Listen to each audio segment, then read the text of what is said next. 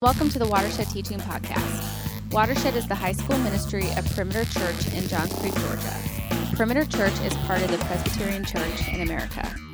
Watershed is a place where we hope high school students would connect, receive, and transform.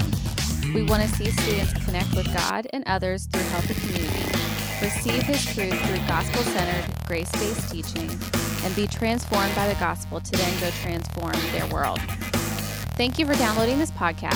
For more information, please visit us at www.perimeter.org/watershed. So for those of you that don't know me, my name's Chase. I'm a resident on staff. Some of you know that. Some of you know me as the really angry-looking guy that wanders around.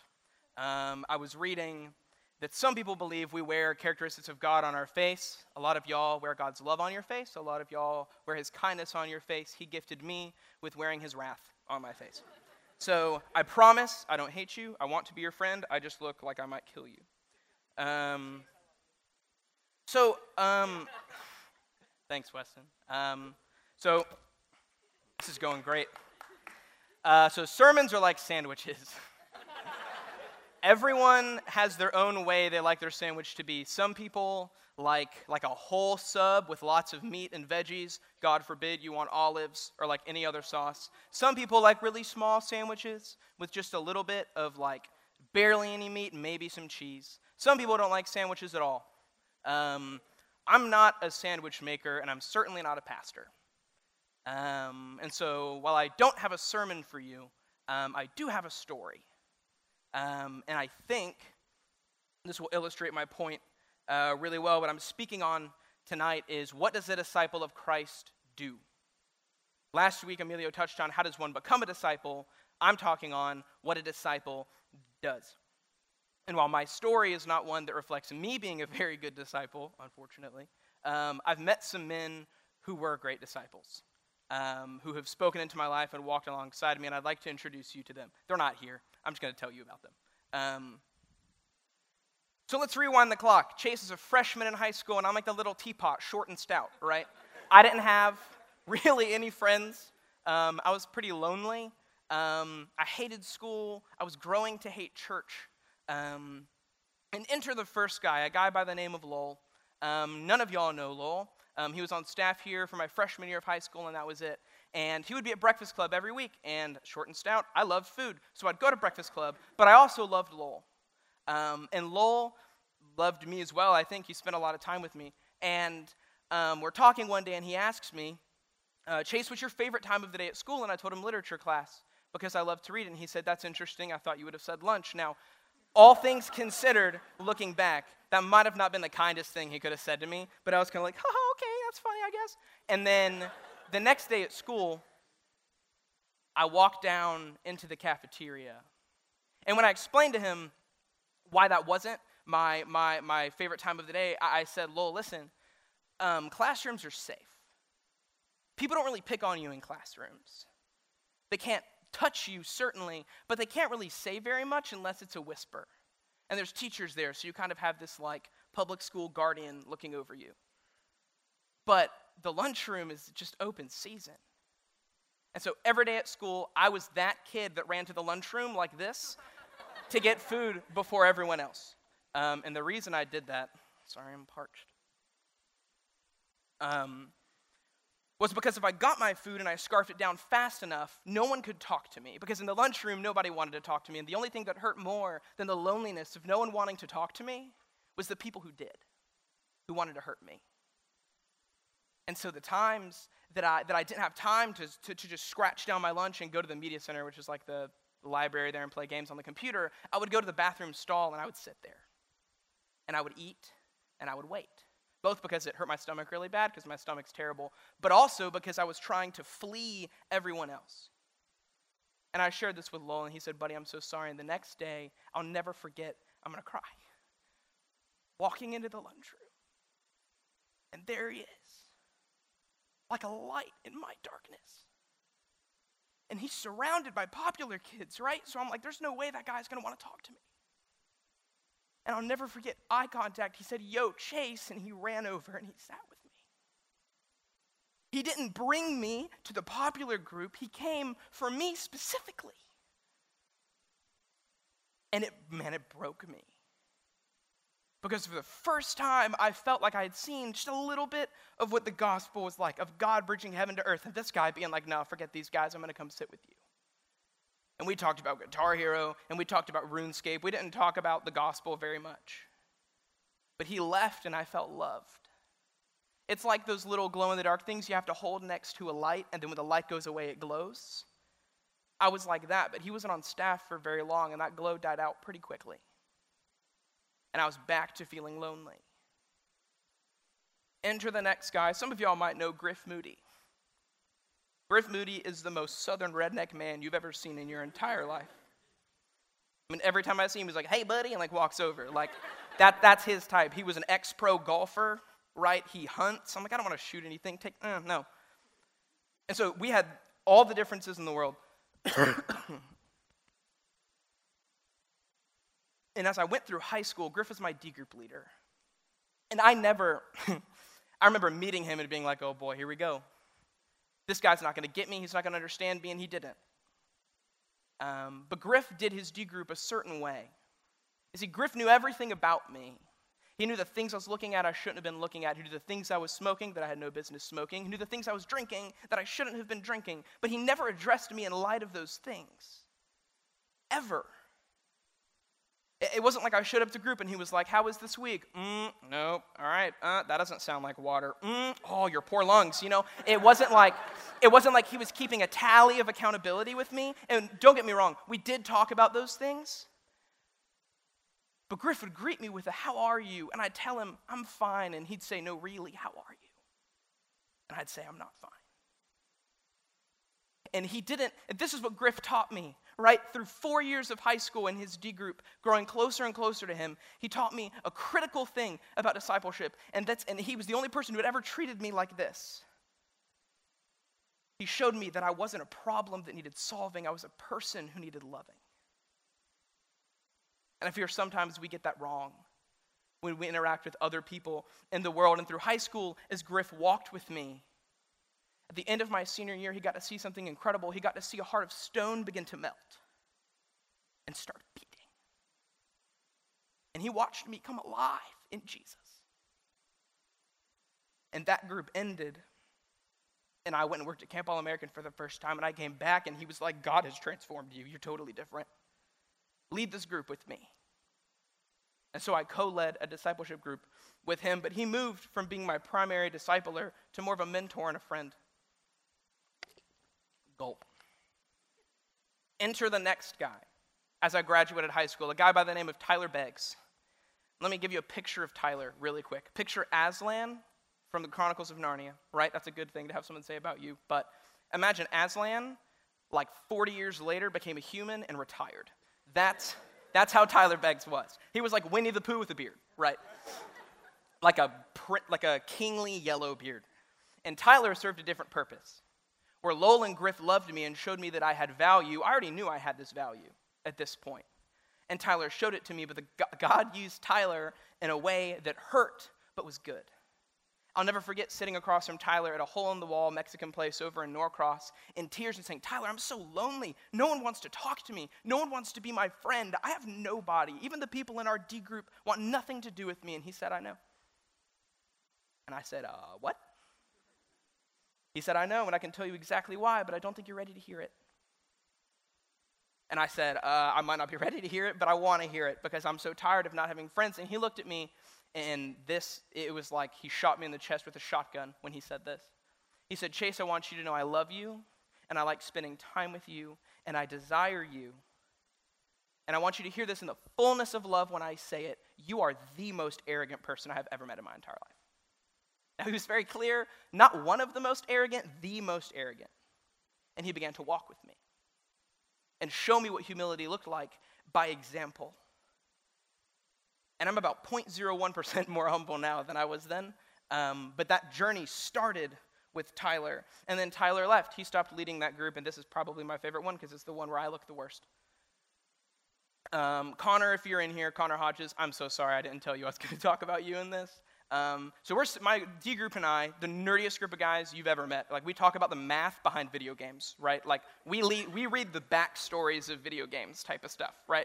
Like, next level nerd. And in walks Connor Hodges. Let me paint this picture for you. Bunch of nerds were just like, ooh, dragons, you know? And in walks Connor, who looks like a frat house became a person. Right, in walks Connor. He's got his forward, it was like Clemson or Auburn, one of the two, hats forward. He's got his polo shirt tucked into the short khaki pants. He's got the dad tennies with the white socks. Like, he walked in, and I looked at Jonah, my buddy, who's here somewhere over there, I think. And I looked at him, and I was like, buddy, this is going to be a catastrophe. This is going to be a disaster. And it was.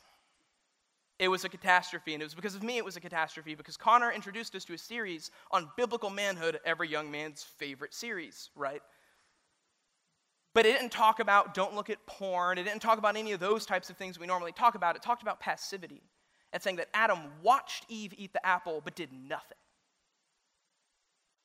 And as we talked about this series and what it meant to be passive and do nothing and make no progress and just be idle as the opposite of how God has intended men to be, it attacked everything I was. And I hated it, and I hated Connor for it. Because I was playing like 50 hours of video games a week, cutting work to play video games, staying up late, drinking Coke. I still drink too much Coke. This is the first water I've had in like a month. But yeah, I'm making progress. But that group ends, and I treated Connor terribly, with contempt, with anger, with frustration. And I like briefly apologized at the end of that group, but it wasn't like a real apology. It was like, hey man, sorry, I was kind of mean. Okay, bye. And then we left. So 2 years later, I'm walking around my parents' basement in circles, just like yoked, right? Like, I am wired. And it's because 3 hours before, I had asked the love of my life to marry me. And I was reflecting, thinking, how did I get here? What on earth? 2 years ago, I was like bumming out on video games, and now I'm getting married. One, I'm terrified. I'm so underqualified. Two, how did this happen? And I thought of Connor and that series, and I realized the Lord had taken that series and let it sink into my heart, and I called Connor. Thank God he didn't answer because I cried the whole time. But I told him, Connor, that series and you're the reason I'm getting married. I didn't see it at the time.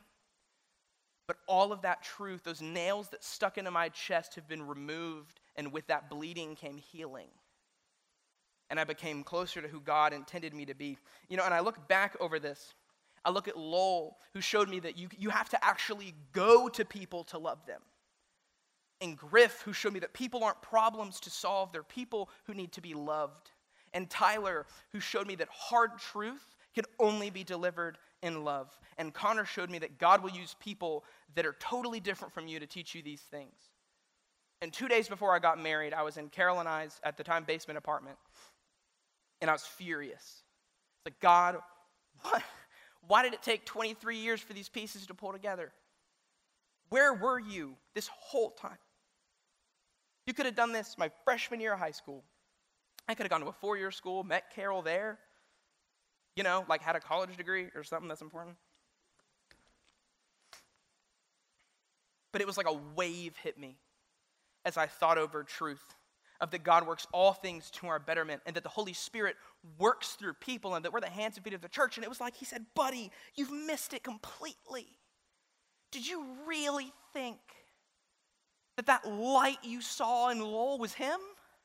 No. It couldn't have been him. That was me working in him. I'm the one who sought you out.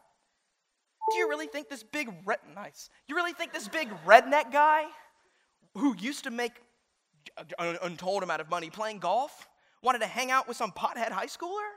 No. That was me working in his heart and transforming him and drawing him toward you. Chase, I eat pizza with you every Sunday. I'm the one that showed you that you're a person and not a problem.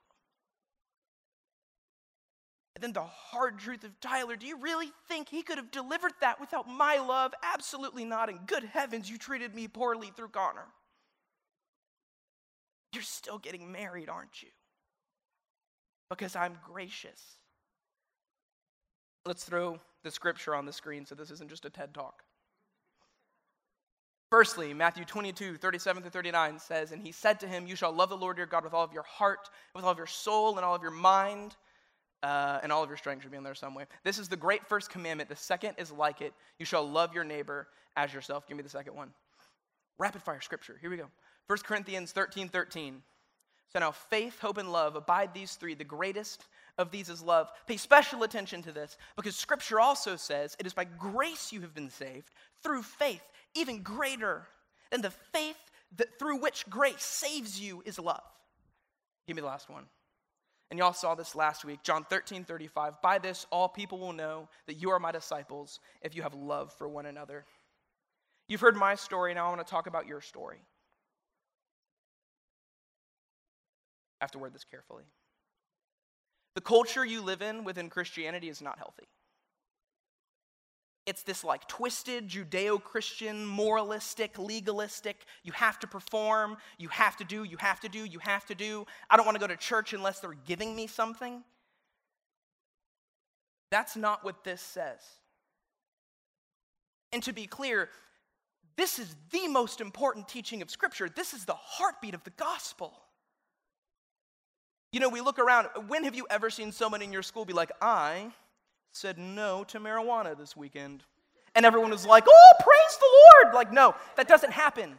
That doesn't happen. But what does happen is people see this.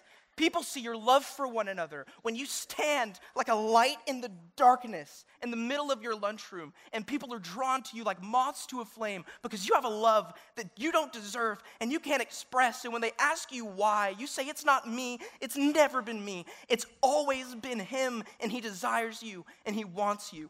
This is the heartbeat of the gospel, not the rules.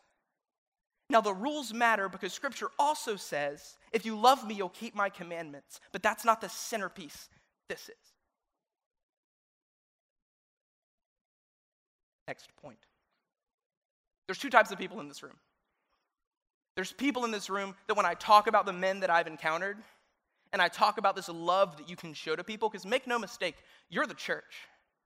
It's easy to look at these men and be like, yeah, well, they were grown and like had a salary and like could do stuff. When I grow up, I'll be able to do it. You are the church now. Mary had Jesus when she was like 14. You're the church now. You can be this now. And this is desperately needed now. There's two types of you in this room. There's people who when I talk about this type of love, you go, man, I feel pretty good. I probably should show this to people. And there's way more of you in this room that hear this and think, I desperately wish someone would love me like that. You know, I played the cross for a while, and there's this analogy of keep your head on a swivel. Everybody, keep your head on a swivel. And I've used that as a way to identify hurting people. When we talk about this, have love for one another, we tend to think, let's look for a short and stout Chase in high school. Let's look for someone who's hurting, who's on the outside. Yes, that's important, but I'm going to let you in on a secret. Are you ready? Look around you. Seriously, look around you. Don't stare at me. Not worth staring at. Look around you. Everyone's hurting. I don't care where on the spectrum you exist, whether you're the popular kid or whether you're like me in high school. Everyone on this spectrum needs this type of love. Our vision for Watershed is Watershed Loves. And I hear a lot of things that people say, I think God gave me this. And I'm like, I don't know, maybe. I really believe this was given to Emilio. Because if this is the heartbeat of the gospel, why wouldn't it be the heartbeat of our ministry? I often wonder how well I know God. Kate gave a talk a couple of weeks ago, and I forget the guy that said this, but somebody had said, how well you follow this, how well you love the people around you is in direct correspondence with how well you know God. Which is tough because I treat people pretty horribly. This is a daunting task, right? To look at going into your schools and loving your neighbor and loving people, it's a terrifying thing, especially when you're so busy. So there's two things. First, I'm going to tell you something. The last thing is a step, like an action step, because we're a Presbyterian church and we have to have application. First thing is this, you cannot do this without the Holy Spirit. You can't walk into your lunchroom and like rip open your rib cage and release the light of the Lord for everyone to see. That's not how it works. You need the Holy Spirit, and he needs to be transforming you. If you haven't seen that transformation, talk to someone. Because this will happen if you love the Lord. Second thing is this. I'm going to give you, this is my last thing. Man, I'm going to hit right on 20 minutes. This is the last thing, and this is so easy. And take this from someone who's never really had many friends. Sometimes people forget they exist. When no one talks to you, when no one thinks you're important, it's easy to fade into the background noise of everyone else's world. There's one word that opens the door that lets them enter into your story and you enter into theirs, and you begin to have relationships like I had with Lowell and Griff and Tyler and Connor. This word is a weapon that loves people. Word is this. Hello. Just hello. Because that light will begin to shine when you show people their value. Every one of these men showed me my value. And with that, I got a little taste of who Jesus was. And it took 20 years for me to come to know the Lord. And was it the direct result of these men? No. God doesn't need us. But it's his joy to use us. And I think if you were to ask these men if they take joy in the way that they walked with me, I think they'd tell you yes. This is not just an instrument of other people's happiness and other people's salvation and walking with the Lord. It's an instrument of your happiness. And so I'm going to ramble, and I'm over time. So the last thing is just that, just hello. Pull people in to the reality you're living in and show them this and love one another. Pray with me. Father, I pray that you would give us eyes to see the people around us, ears to hear the people around us. You would give us hearts that are on fire for loving our neighbor, that we would see not just the people that are hurting, that we would see that everyone's hurting. I pray that this week would be different, that we would love people differently, and that we would see people differently. God, we give all of this to you. We pray this in your name.